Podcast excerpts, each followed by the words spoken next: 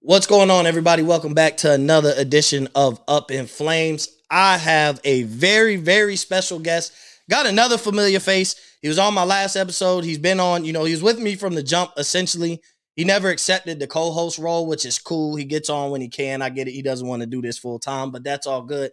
But then I, I, I've changed the game. I talk basketball, I talk football, but now instead of American football, we go talk the international route. You know, I got a professional soccer player coming in the building. She blessed us with a little bit of free time that she does have while being in season. But before we bring her in, we'll be back to you with the Up in Flames intro. Warning. You are now listening to Up in Flames. We up in flames, yeah. We up in flames, yeah. Yeah, yeah, uh, yeah.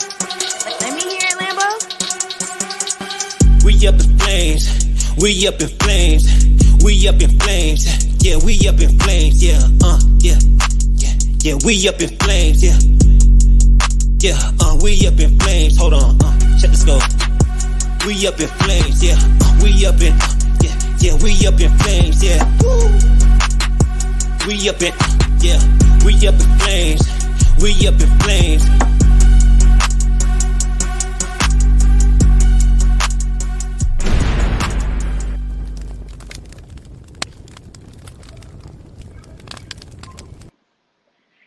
All right. Once again, welcome back, everybody, to another edition of Up in Flames. I have a very special guest, but before I introduce her and give her to the floor, I got my guy Hefe with me.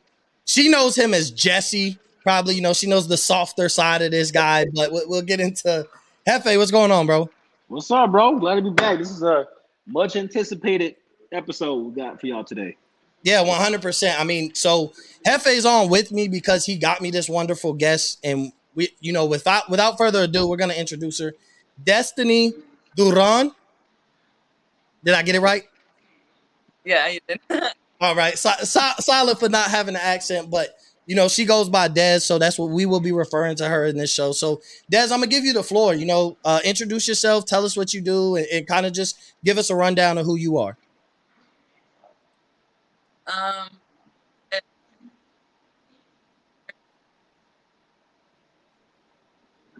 my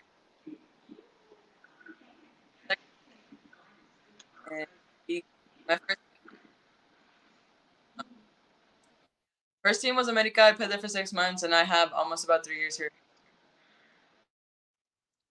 Yeah, well, I, I appreciate you for coming on, Hefe. Make sure you keep your mic muted while she talked because she was coming in and out all because of you. So that is your fault. But um, so Destiny, I kind of want to get into just kind of your career. Like when you first started, when did you first start playing soccer? Um, I started playing since I was four and a half. Four and a half. That's a long Yeah, time. I, mean, I I started playing basketball when I was five, so I kind of feel I, I feel you on playing at a young age. I've actually been playing. I just turned 26, so I've been playing for a minute now. Dang, so you you've been in the game for 22 years. Um, so as you were growing up, like, you know, we play AAU, we we, we play year round. So I'm sure you played soccer year round. When did you start separating yourself from kind of everybody else your age? Because people who go pro typically are superior to most of the other people they're around. So when did you start separating yourself from kind of everybody else you grew up with? Um, it kind of started once my dad wasn't my coach anymore. Um, because my dad was my coach. He's the one who who started me on soccer. He was my coach since four and a half all the way to like 15 or 16 years old. And um, we went from AYSO to club, and then from club I was kind of like, kind of I was kind of like one of like the better ones on my team. And my dad, we had talked about it for me to go to a better club and I was I fought him so hard on this because I was like, no, I still want you to be my coach, still want to be my coach, and he he kind of wanted the best for me, so I ended up going different, a different team, a different coach, and then um, that team was a little bit more like travel, like our we would go to like different states. Like the first time I ever got on a plane was with that team, and we went to um, to New York to go play against just like teams out there for like a week. We went to New York, New Jersey, and then from there it kind of started going up. So you separated from your dad, like as far as him being your coach. Was that heartbreaking for him a little bit? Like, you know, daddy's girl. Like you're growing up. I don't really want to be coached by you now, dad. Like it's time for me to kind of move on to the next phase of my career.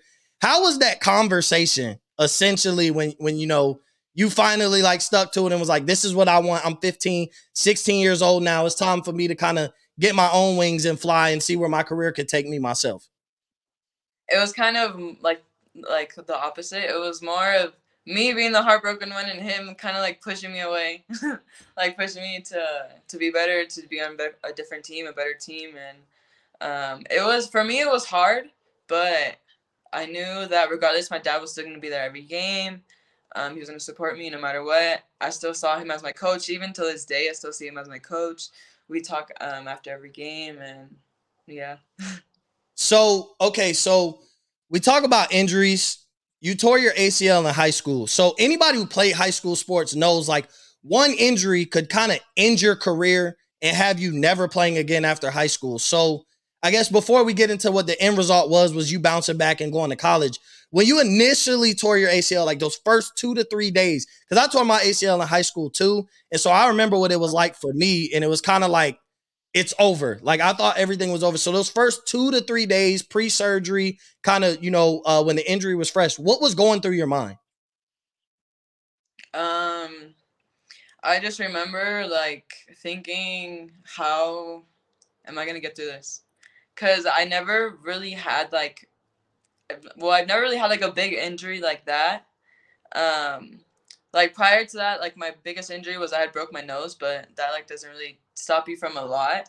But tearing my ACL, I have only ever heard at that time. I only ever heard of people tearing their ACL, but I was always like, "What is like, what is your ACL? Like, what is that?" You know, like I had no idea yeah. until um, it happened to me, and I was like, "Oh my gosh!" I was like, I was like, "This is insane! Like, what am I gonna do? How am I gonna get back? Like, what's the time for me to get back to playing? Like." I have never been been out for so long, so I was kind of like stressing, and I was worried. Um, I was pretty worried too for for how I'm gonna come back because I do know people who um, had torn their ACL like at that age, and they either stopped playing or they didn't come back the same person, like the same player. So I was that was definitely very stressful for me. Yeah, and that was kind of the same thought process I went to, and like with playing basketball. I mean, I played football too, but I really didn't care about football as far as like going to the next level. Like I want to play college ball, then go to the pros. Like that's that's all our dream as kids, especially when we take athletes or when we take sports serious. Like that's the ultimate goal. Uh, until kind of sometimes life hits you. But obviously, it went well for you. So during the rehab process, because we rehab a lot better younger, but during the rehab process, was there ever a point where you felt like I'm not gonna get better? Like as no, even though I'm getting better in the process, was there ever a point that you hit where you're like, I don't think it's going to get any better than this, and either I'm going to have to figure out a how to be great at 80% of what my 100% self was like, or b like this really might be it. Um, for my first ACL, I would say that it it went like smooth sailing for me. Like I was like obviously like the first like when it first happens you're like oh my god like you're stressed out like you're freaked out. But once i got to walking that gave me like just complete confidence. I have no idea why but i was like okay i can walk without crutches you know like like i'm chilling. And then the whole process of my rehab i would say it went really well um, like I never really had any doubts. I was more like motivated to come back. I was like, "It's my first one. I'm gonna come back. I'm gonna make sure like come back stronger. You know, do everything I possibly can to be at my best." But I would say the second that I tore, I definitely had so many doubts, and I was scared. And it was like mentally, I think that one was the one that kind of like messed me up a little bit, like during the process. But um, afterwards, it definitely made me a lot stronger mentally, physically, and just everything in general. Right. So before I give it to Hefe to for him to ask something, we'll keep it on the high school level. So you tore your ACL, you bounce back. So the next the next wave of things that are supposed to happen is you go to college. When was the first when did it seem realistic in high school that you were going to go to college? Like when was your first offer? About how many offers did you get and kind of just take me through like the recruiting process like all the way up to you picking the school like what led to you picking you know the college you went to and just kind of the whole recruiting process that typically happens around your junior senior year Um, well, the ACL definitely had a big part of it because I started getting offers um like before my junior year, kind of like people already looking at me kind of like sophomore year, junior year. Um, but I had torn my ACL um the summer going into junior year at a college showcase. And so that kind of the colleges I had taught was talking to, they kind of like went back a little bit. They no, I wouldn't say they weren't interested in me anymore, but they kind of had their doubts because they do know that, let's say, like, if, because normally you're supposed to sign or like verbally commit like your junior year. Mm-hmm. Um, I committed, I committed very late because of my ACL and the whole process. Um, but before ACL, everything like that, I had um, offers to like Oregon, um, like teams in and basically I would just say basically in the states, like around all the states, like all the way to like Virginia, um, New York, like I said, Oregon, like just basically, and they were really like big D1 schools too. Um, for me, I personally um, was a little bit like scared because I didn't want to commit somewhere far because I knew I would get homesick. So that's kind of like where I would personally say I messed up a little bit.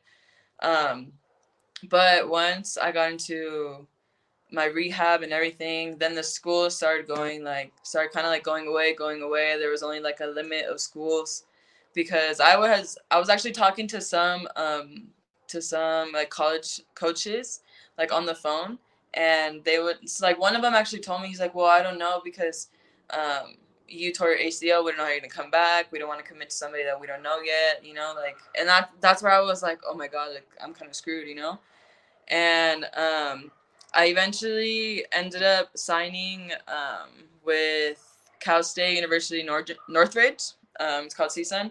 He was actually one of the um, the directors in the club that I was playing for Mhm. in the Valley, and he had always believed in me. He had wanted me since before, like once, like when they were able to like, give offers and stuff. But I was like, no, I don't know. I kind of want to go a little bit further, not too close to home.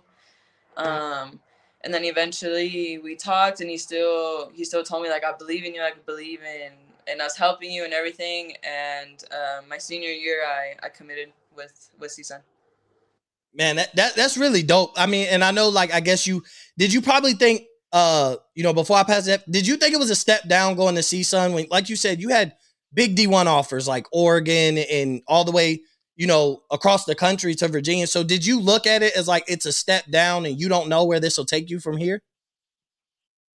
Um, a little bit, but to me, it would I would say like that wasn't like like something that really went through my head like pretty big, but because only for me it was a big um like a big step for me just to get into a Division One school, Right. and that was kind of like that was my goal, and I ended up going to CSUN Division One, so I was like, okay, like check off the list. Yeah, that yeah, that's definitely dope. I mean, for you to be able to even bounce back, you know, from an ACL as major and go to college, and obviously we'll get into where that took you from there. So before we move on, Hefe, I know you know her story. So like, do you even do you have a question for her? You know, at this point in her life, is there something that you want to ask her? yeah. Uh, so when you got to CSUN, um, did you was it more so like did you uh were you were you starting right away? Was it you know how was the process of that? Was it kind of like you know the typical freshman you got to earn earn your licks and and you know and work your way up into the into the lineup or or was it that your skill set automatically you know just propelled you to the to the starting lineup right away or did you kind of have to sit a little bit or like what was your journey in you know in college as far as like your career like playing time? Um, I definitely would say I struggled a lot, a lot, a lot in college with bumping heads with my coach, with just trainings. Like the first week I was there, I had I think it was like the first two days two days of practice, I had already got kicked out of practice. And yeah, it was insane. And it was only because we were doing a running test and I didn't like I personally didn't know the running test. Like so I like it was it was called like a 10 minute run. So it was like 100 yards. You have to get to um the I think it was I think it was 100 yards. So you have to get to the end like the 100 yard line um within 15 seconds, and then the rest of like seconds back, you had to jog back. But every time, so it was my first time doing this. So I would like take off, and then I would jog back. But then after like the fifth one, I was already gassed out. And so I would kind of start like walking back a little bit, and then they were just like, my coach was just screaming like, "Why are you walking? Like you don't want to be here, you don't want it, blah blah blah." And I was like, "No, bro, like I'm gassed, you know, like I don't know, I like I didn't know like I wasn't supposed to just not take off. I was supposed to pace myself, and I didn't even finish the ten. No, get out of here. You don't want to be here. You're walking. So, Yeah. so when you, okay, so the coach comes off like when you get recruited, right? The coach tells you how much they love you, how much they want you here, what you mean to their program, and you deal with that the first couple days. So when you got kicked out of practice, like obviously, I'm sure you talked to the coach later that day or that night. He probably called you when you went back to your dorm room. But in that point, like in probably the next hour getting kicked out, did you think like I guess the only way to ask, did you think at that point he was kind of full of shit? Like, you told me this, you came in my house and told me this, I signed here to you, and you're gonna treat me like this off the rip. Like I didn't know what was going on. Like, did, did you start to think that it was all a bluff and you weren't gonna be treated any type of way how they told you when you committed? Unfortunately, yes. and it actually it was like that the whole week. Like the whole like the whole I felt like his vibe, like like I don't know, just that vibe, you know, like just get out of here, like he like he didn't want me there.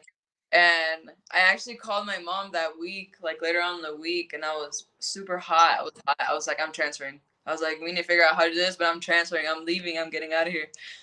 And my mom was like, you have to like and my mom and my dad they were like well you have to like write it out write it out but then i was just so like pushing pushing to transfer that they're like okay like how do we do it how do we do it and then once i started figuring out how we could do it and it was like the longest process ever i was like okay maybe i could just write it out Yeah, um yeah, transferring at that time was a lot harder than it is now. Like there wasn't no transfer portal, right?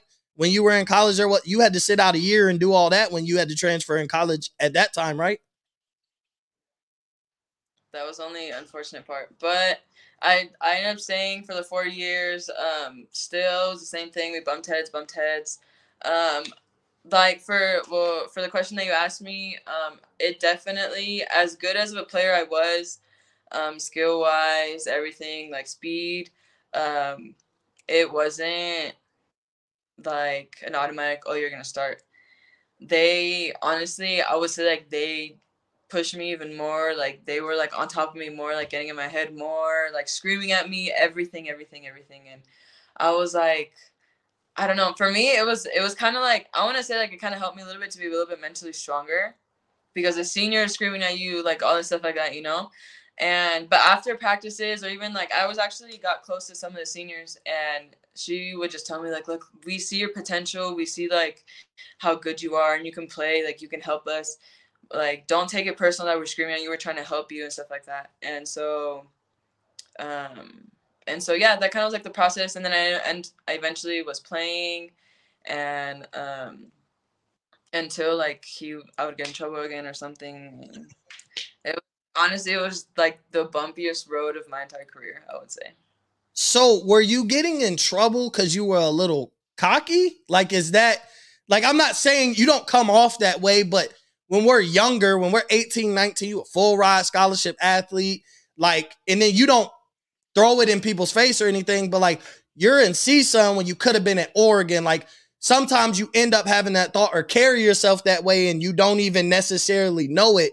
Was there ever a point of like cockiness where like I know I should have been a lot at a bigger, you know, college than this, and here I am getting treated like crap all the way down here? Like, kind of get that cocky feel about yourself? Is that why y'all were bumping heads? Um, no, it wasn't. I wouldn't say I was really cocky um in college or even throughout my career. I wouldn't say like I've been pretty cocky. Like I've been tried. My dad has always taught me to be as humble as possible, regardless of my level of play and everything. Um, we would bump heads more um because I would say that my coach wanted me to be a certain player that I wasn't and I didn't let myself be a different player. um, that the well, I didn't let myself be the player that he wanted me to be because I know the way that I play is different and it works for me and it works pretty well. So that's kind of part of the reason why like we would bump heads. Um, other reasons why I would get in trouble too was for grades, because I've always, always like throughout, even in high school, in high school and college, I was always just like full my head on soccer, full everything soccer, soccer, soccer, and my grades were like second. But obviously, it should be you know like grades because you're going there for school and then soccer. But for me, it was just soccer because since I was little and just playing soccer, I've always wanted to go pro. So I was like, I was like, I just soccer is just like my love, you know. Like I want to do everything, everything for it. And Yeah. that's kind of part of the reason why too. and, and I feel that because like they and, and you always get the you're a student athlete, student comes first, but you're like, and especially with you, you know you're going to college, and then you get in college, and so before we get to your second ACL, kind of because it kind of brings to the point. So when you were in college, when did you know pro was realistic? Like not the moment you knew that you like I'm going pro, but when was it like, okay, this seems like I'll be playing at the next level after college?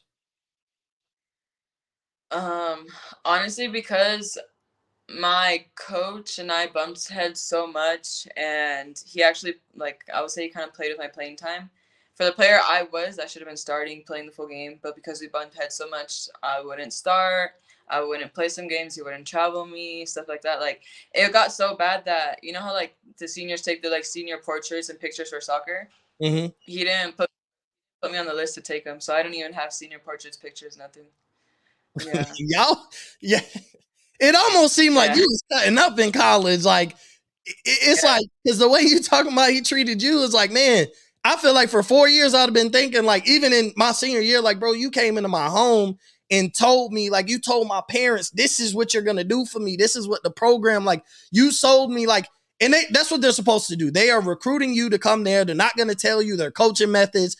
They're not gonna tell you their system. Like, they're gonna tell you all the good stuff. They don't tell you the bad. And then, did you go on a visit before you went? Um, no, because I was traveling with um my travel team for club. So had you missed never even got that opportunity to talk to the other players, so they could lie to you and tell you, "Oh yeah, he's great." Because you know, before you go try, before you go visit a school, they brief them. Hey, when you talk to them, like make sure you sell them to come here. Like we want this player. So then you talk to the players. Probably a good thing because with as much as you was getting into it with the coach, you probably would have looked at some of your teammates like y'all sat here and told me that it everything was going to be closer. The ones who were sophomores to take you under your wing, take you out and kind of sell you on the area, sell you on the campus. You probably would have looked at them like y'all sold me on straight BS, and here I am for four years having to battle it out. But shout out to you for getting through it. So we talked about kind of you going pro, you playing with your playing time. So before we get to your pro career, and before we let Hefe ask another question, you tore your ACL a second time. You're in college. Obviously, you say you tore it once, you got through it. Kind of, it was, it was smooth sailing from there. You're able to go to college, but now, like, was it on the same knee? No, my first one was on my I think it was my honestly I don't remember. I think it was my right my right knee. I think so. Yeah, my first one was on my right knee. I'm like looking at my scars. my first one was on my no, my first ACL was on my left knee. Um, and then my second ACL was on my right knee. So when you you go down, you went down in a game or practice or off season drills. So you go Yeah, down in a game, which is always tough. Like getting hurt in a game. First off, you think of the media aspect is like, I want to finish this game. Like I don't even. You're not even thinking about six months, nine months from now. You're thinking like, man, I don't even get to finish playing this game. So when you tore it, when you tore your other knee, did you think there was there a point in time where you're like, okay, we're gonna revisit this whole mental block once again? Like now my career has to be over. Like I got two torn ACLs. I'm trying to go pro. I'm, you know, he already playing with my playing time, kind of we're clashing heads. No way they're gonna let me bounce back and kind of be me coming back off of a second knee injury. So what, what was going through your head during that time? Um, to be completely, completely honest, um, the right, okay, so right when I tore it in the game, I was on the floor crying, crying, crying, and the first thing I thought to myself was, I'm like, I don't want to play anymore. I'm done. Like, I don't want to. And my coach came out. They came out like the doctors came out. Obviously, they're checking my knee. And I was still crying, like I couldn't move everything.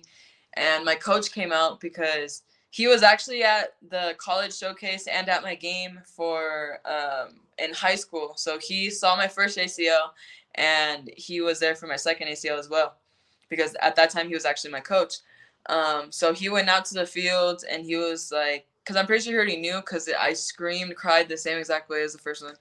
And he came out and the first thing I told him was, I like I don't want to play. I'm like after this, like I don't want to play anymore.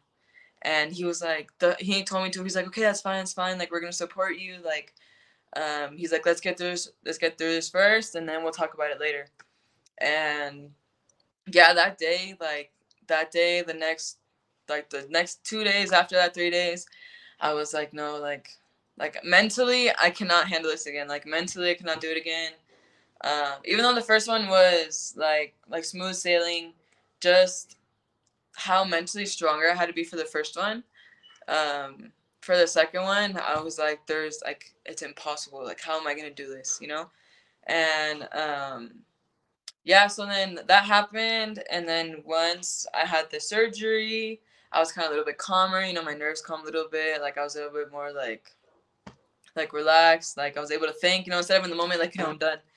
Um, I was like, okay, maybe I want to try this. You know, like maybe I want to keep going.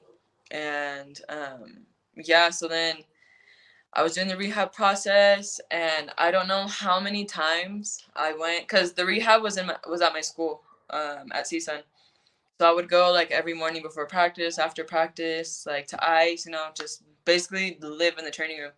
And um, I don't know how, like, I think I want to say at least three times I showed up to rehab just crying and saying I can't, like, I can't do it today mentally, like, I can't. And um, they, my trainers were super, super supportive. They, they were just that day, they were like, hey, we're not gonna do anything today. Like, just talk to me. How do you feel? Like, we're gonna help you get through this. And then the next day, you know, I'll come in, you know, like I'm ready to go, you know? Yeah, you But need at at least three energy. Exactly. But at least three times I would show up just literally walking into the room, I was already like crying, like I can't, you know?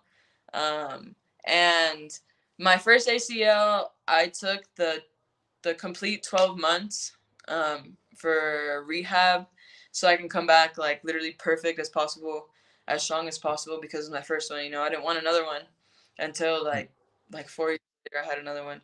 But my second ACL, I had so many problems, so many problems. Like I had to get a cortisone shot.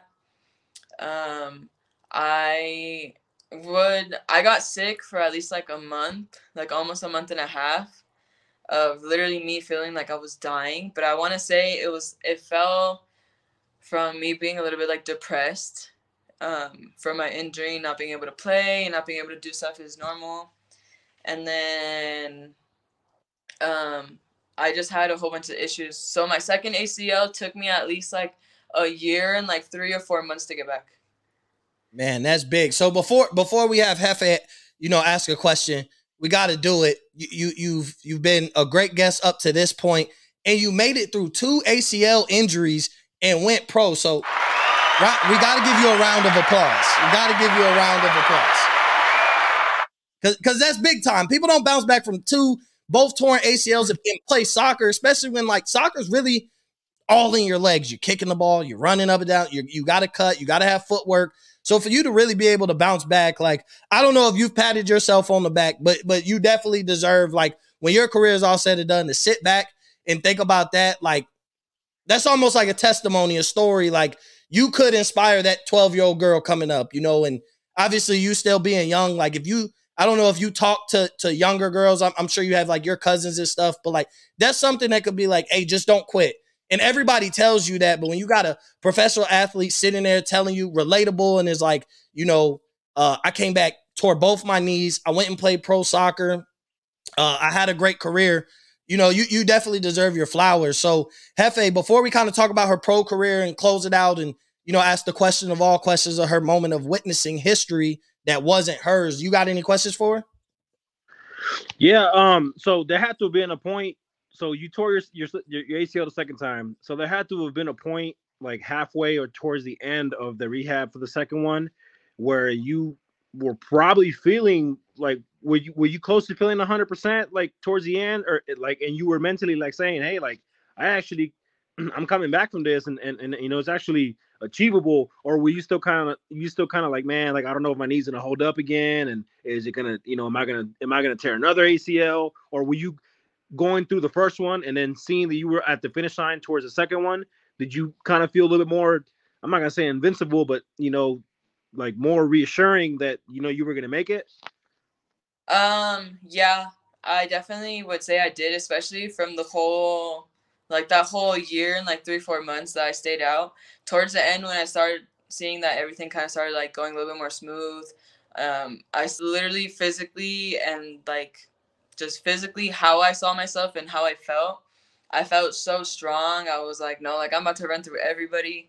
Um, I felt definitely a lot more confidence um, in playing and just that like you said like there was there was again there was an opportunity opportunity for me to to keep playing to keep playing the game that I love to make it further than than college. Yeah, so that's definitely like it's just crazy because like people don't people don't bounce back from one injury, let alone two. It's mm-hmm. both knees, and now we're, we'll get into you're playing pro. So when you when you first went pro, uh, have you been playing for the same club the whole time? No, I Toluca is actually my um my second club. The when I first got here to um, in the league, the pro league um for Mexico, my first tryout, or my first and only tryout that I had was for America. Mhm. And for a week tryout and then um the coach told me to go back. So I ended up going back, I want to say maybe like I don't even know how honestly I don't remember how long, maybe like a month later or like 3 weeks later for another week. And then after that week um he told me he was like i want you on the team. He's like let's make this happen.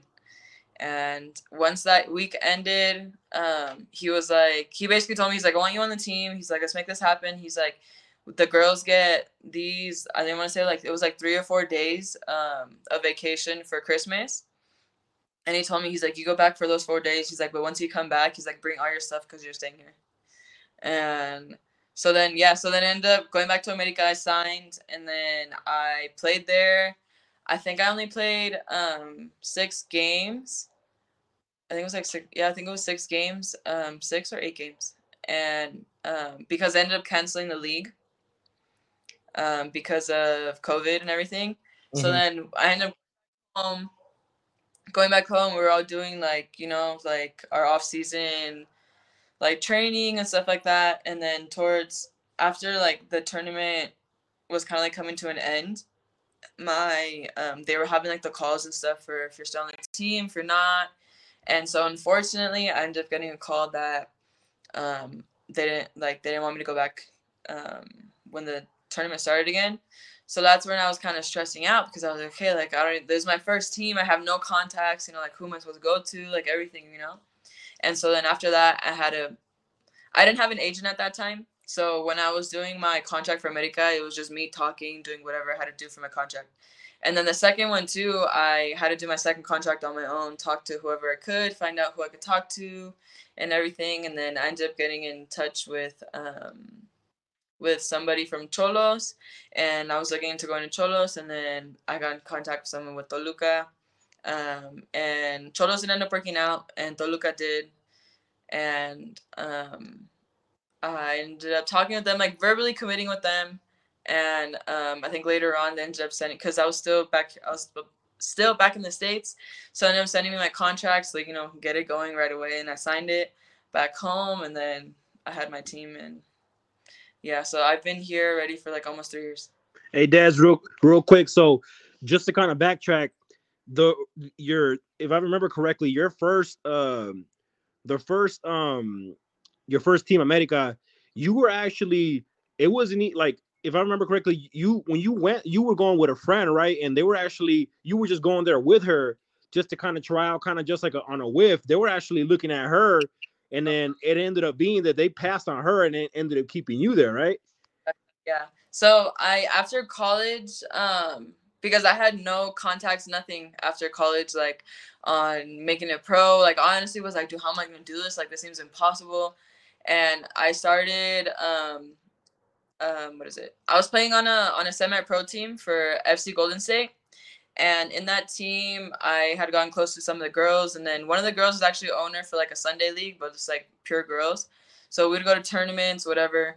And in one tournament, I ended up meeting this girl, and um, I had no idea who she was. But for me, she was such a baller. She literally was like the fastest girl I have ever seen in my entire life.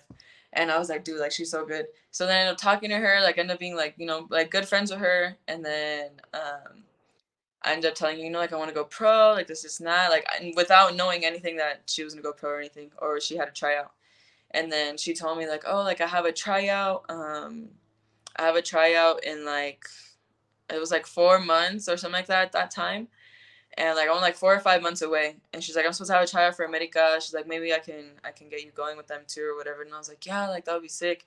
So then she ended up having a trainer who is now like my best friend. um, she she was from Long Beach and I was more like Santa Clarita, like LA area. And she ended up taking me with her to her 5 a.m. workouts. She's like, let's get she's like, let's get training and everything, you know. So then she took me to the 5 a.m. workouts. I started I I think it was like the first or second day that I went um, with her and the trainer Eric, we call him E. Um, that day he was like, all right, like like let me know like what like what's your plan you know like what's your what's your goal everything. And i just told him i laid it out all on the table for him. And he was like all right like let's get to work. So we would have 5 a.m workouts like every day. I actually ended up moving in with her because for me to drive like an hour an hour and 15 minutes every single day to go train that 5 in the morning was like gonna be impossible.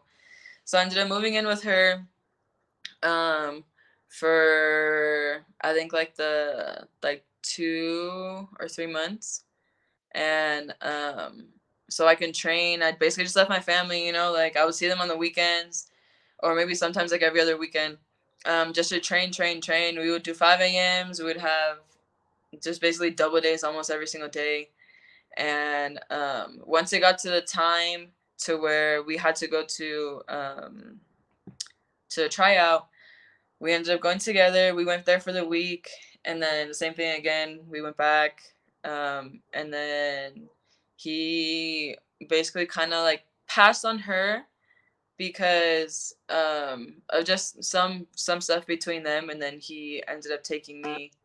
And honestly, I felt bad because I was like, damn, you know, like I came here with her, she helped me out, and I'm the one who's signing, you know. But I mean, at the end of the day, still like she was supportive of me signing regardless or not, because she knew we both had the same goal and yeah, that's kind of that's kind of how it all played out. So this is gonna come off as messed up. Des does not support this anything that I'm about, uh, about to say, but basically, like the club was like, "Oh yeah, we want to see her. You were a one," and then when they picked you and not her, it was more like a got him. Like so, I don't want her. I don't want her to take it as a diss. You know, like you're not promoting that. So if she is listening, I apologize. That's just me being goofy. She did. She had no idea that was coming. It, it, it she's not promoting that part of it, so I, I just had to get that out there because as soon as you know, as soon as Hefe asked that question, that was the first thing that went in my mind. I was like, oh, like they hit her with the okey doke. So I I do kind of feel bad for doing that. So I want to talk about one more thing before we talk about what we'll go into the basketball aspect. So I want to talk about the, a day in the life of Dez on game day. What when you wake up, what's the obviously brush your teeth. Like we're not gonna get into like yeah your hygiene, brush your teeth, but like you know what's your game day meal? Really, just on your game day, what's your game day meal? Uh, get, what's on your game day playlist, and kind of what's your pregame routine? Um, this I'll go with this past um this past game. Um, and it kind of it's usually the same. So I wake up in the morning um, you know, just chill, relax a little bit. I'll eat my breakfast. I don't really like eating too much before a game because I had ate too much one time and I just felt like the heaviest person ever. So I kind of trying to, to eat a little light. Um, so in the morning, I'll either make like ham and eggs with like some peppers with some toast, or I'll just go straight. Um, I don't even know how to say it in English avena. How do you say it? Oatmeal. Oatmeal. Oatmeal. Oh, okay. Oh my God. I've been speaking. I've been forgetting a whole bunch of stuff in English. I'm like, oh my god, how do you say this? Um, yeah. So I'll eat um, oatmeal, and then after that, I'll kind of like relax a little bit.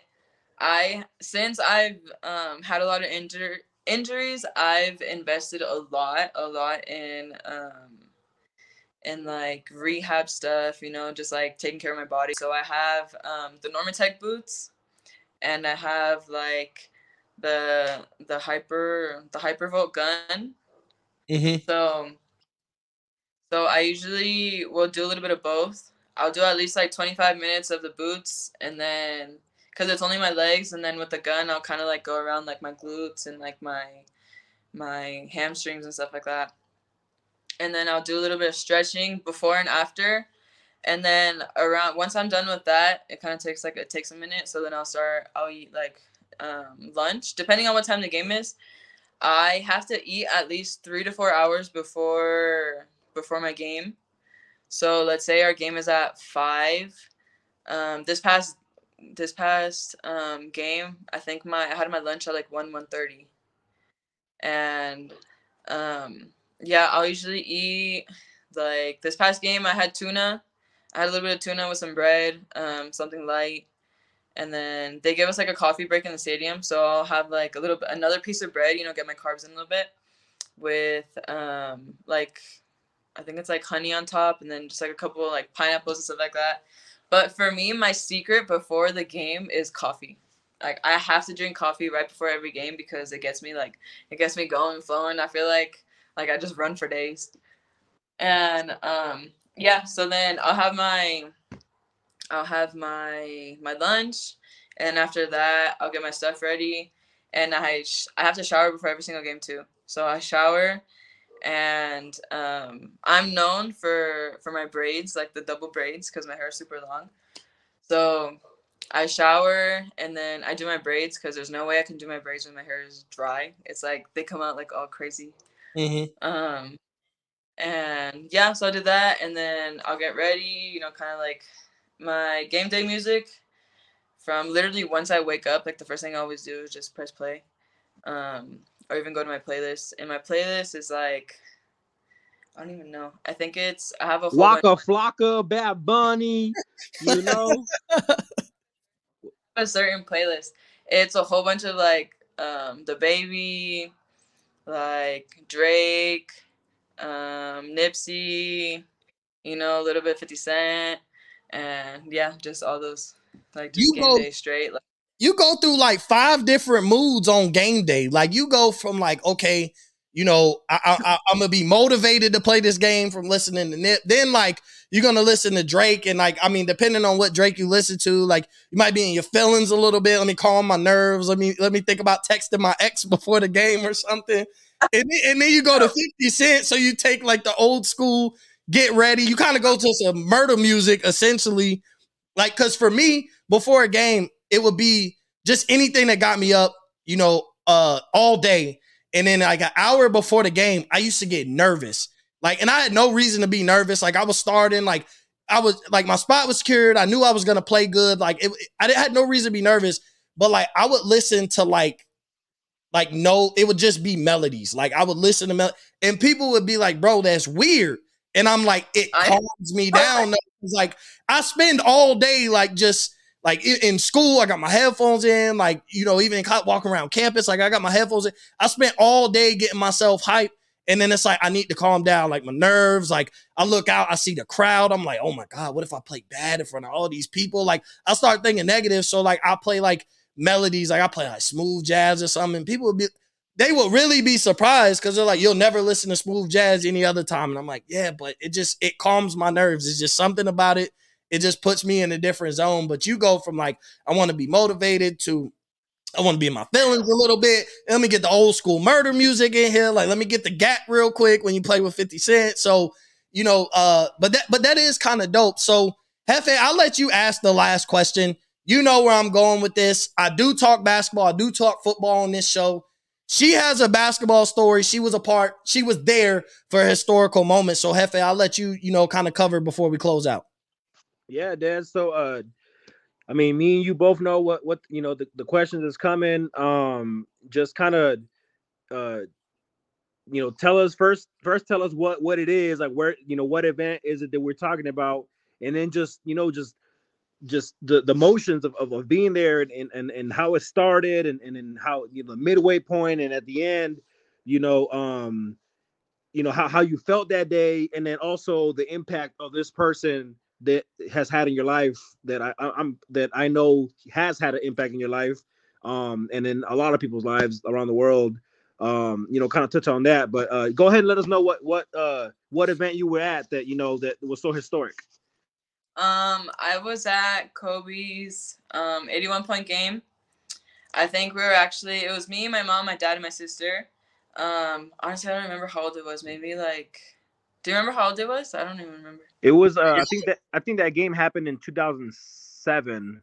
No, no, uh 2005. So you you had to have been like a, a teenager for sure. Cause me and her the same age. We were like 15. Yeah, you I was gonna say like 14, 15. No, I think I was younger. I want to say maybe like 10, 11, no? Something like that. I don't know. It was, it was. Oh like, yeah, that would have been. Yeah, we would have been about ten or eleven. Cause yeah, in like 05, 06, yeah, we were like ten or eleven. Cause we're the same age. So yeah, I remember because I was real young. But that's crazy. Um, my memory is honestly like horrible, but I do remember like literally like I can picture right now like how we like where we were. I think we were like I want to say like behind the is either behind I don't remember behind or across from the Lakers bench. Um, we were I want to say maybe like like 12 like 12th row, you know, pretty close. Um, and it was just I just remember us going crazy every single time other playing everyone no like yeah like go go you know like more and more and more and we were like dude like happening right now like he just won't stop you know and my dad you know super crazy like Kobe fan you know like just went crazy crazy crazy and um I just remember just that the whole the whole stadium would not like was not quiet for one second at all at all. Um crazy like ecstatic you know just insane.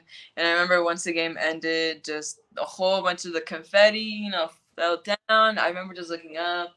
And i remember actually catching because at that time there was obviously it was the confetti you know like purple and gold. And Mhm. then they i don't know like what it was but but they weren't like streamers like you know like the long like um i don't know how to call them like It's like it, they're like it was like the- like like like shiny ribbon, right? Like the big old long like like real skinny ribbon type things. Yeah, yeah, that, and they had Lakers on it. Like it was like Lakers, Lakers, Lakers, Lakers, Lakers. I remember just looking up, just grabbing a whole bunch of them because I was like, I don't remember this moment, remember this day, and I'm pretty sure I still have them somewhere in my parents' house. But I remember grabbing a gold one, and I was like, no, like this is you know like like this is gonna remind me of this day forever, forever. And I just remember just being so like, oh my god, like like we're at like a historic game. Like he literally just made history, you know and Kobe has always um has always been something not something like somebody big for for my like my dad for our family you know just Lakers in general. Like I've been a Lakers fan since literally I was born because of my dad. Um, my dad has actually got me into just being into Lakers Lakers. He actually got me into Kobe since I was little. And um for me now thinking about it it's like actually crazy because of how much of a person like he was not just to like his family everybody you know like basketball in general but how much he helped me and i never would have thought like he would have helped me in the way he did um ever like for the both acls look i actually have i don't know if you could tell Yeah, you got the, The that's the, the Mamba. Yeah, and the wings and the and the halo.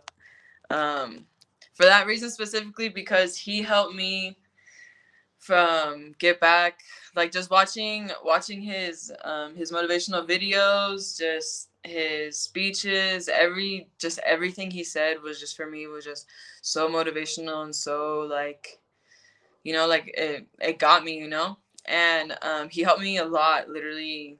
I would say like if it wasn't for him, I would not have the mentality that I have right now. I would not have gotten through my ACLs if it wasn't for for literally just hearing and listening to to his videos, to his speeches, how he played, just all the injuries he had too, and he still kept going, kept going, kept going.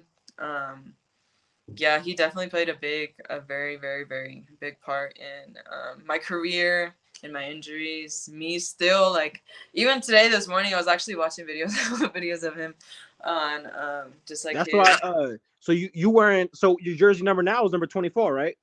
Yeah, my number my number now is is 24. In America, I wanted number 24, but um they didn't have it. So I ended up going for for Shaq and I got number 34. And um for this for this tournament before I came to America, not me America, before I came to Toluca, the first thing I told him I was like, I want number 24. Like that's my number. Like can we make it happen? And since then, just my number's been 24. Every every game too like even during the game too like uh let's say like i mess up i do something i don't know jesse i don't know if you've seen me um do it but i kiss my wrist. I kiss my wrist for where the kobe um for the kobe tattoo is and every time i kiss it i'm like okay it's like a restart you know like he's with me like he's he's helping me you know like mentally for me it's just like all right like a restart like let's go like let's start new what's next? And yeah even literally like every day just everything in general is just he's played a very very big part in in me And that's dope to hear because it's like, obviously, you know, once he passed, it was like, I, I don't want to say, I don't want to sound like a but like some people were like, oh yeah, you know, he inspired the Mamba mentality and this and that. But like, you see it like in your play, then you hear about it. You know, your your dad loved LA everything, your Lakers everything. You wear 24 because of Kobe. You know, like that was like a huge inspiration just on your career. And then here, like it goes back, it dates back to high school for you. Like when I tore my ACL, like it was Kobe in a sense, like you don't know him personally, but the things that he does, his motivational speeches when he gets around and he kind of spoke, it spoke to you. And so you felt like you can always refer back to that. So obviously, like I know, you know, when he passed, it was a little tough. I know it was tough for Hefe. I remember talking to him and it was like, it was just one of those like you're shaking because it's unbelievable. And I know like being from California is different. Like I'm not really a Lakers fan. I root for the Lakers now because of LeBron James, but like I wasn't from like he was godlike in LA. Like he was like the untouchable. Like if you talk about Kobe 20 years from now, you're probably gonna sound like you're talking about Tarzan. Like kids are not really gonna believe what Kobe was to a city that he wasn't from. Like he wasn't from LA. He was from Philly, spent time overseas, and basically embodied Los Angeles and became like a local legend, almost like he was born, raised, and bred there to be a Laker. So I know that story is like, you know, I I, know it gets to people, especially like y'all were there, y'all were in, you know, California, y'all were in LA, so it meant something to y'all growing up, and you and me are the same age, so like we were born into the Kobe era essentially. Like I was born in 95. He comes into the league in 96. So like Kobe played for 20 years. He was all we knew. And then yeah, LeBron and stuff come in, but like Kobe was there basically since our day one of really being alive. So I, I could understand the impact. So that that's pretty dope to hear. So before we close out, I'm gonna give you the floor, just like I did, you know, uh, when you came in. Um, just anything you want to shout out, any, you know, shout out for your next game. Tell us where we could tune into your games. Like, where can everybody keep up with Dez and Toluca? um i well we have a schedule. Normally our games are on TUDN um if not if they're not on TUDN then they're you can watch them on youtube i think on facebook. Um yeah and i'll i'll send you guys my schedule so maybe you guys can put it up or something. Um but yeah just just i don't know just a shout out literally to to my family for always being there for me um supporting me for being so far. Jesse always literally going into every single game talking to me you know always always helping me motivate me to be better um to coach e you know if I definitely would not have been physically, physically, mentally ready to to to be here. I actually just got a FaceTime with him this morning after yesterday's game. I was like devastated. And not just my family, everybody just always being there for me, helping me, helping me get get through my tough days, my best days, and just just all love for everybody. Yeah, 100%. I mean, family is definitely everything. So I appreciate everybody for tuning in. If you watched it live, obviously this was pre-recorded for anybody that you know if you're watching now you haven't caught the vibe. I appreciate everybody for listening. Uh, but make sure we follow Des. Like that's what we're gonna do from here on out. Is we're gonna follow her journey uh throughout the rest of her professional career. And Des, I appreciate you for giving me time. I know it it probably went a lot longer than probably any of us expected, but you know you definitely gave some insight and and you're the first female guest on Up in Flames and the first female athlete. So you know, I got to basically kill two birds in one stone. Only right in Women's History Month, and, and you know, I think uh, years from now you'll have history to tell. You'll you'll have a story to tell, uh, and so I definitely think you'll have some impact on, on girls.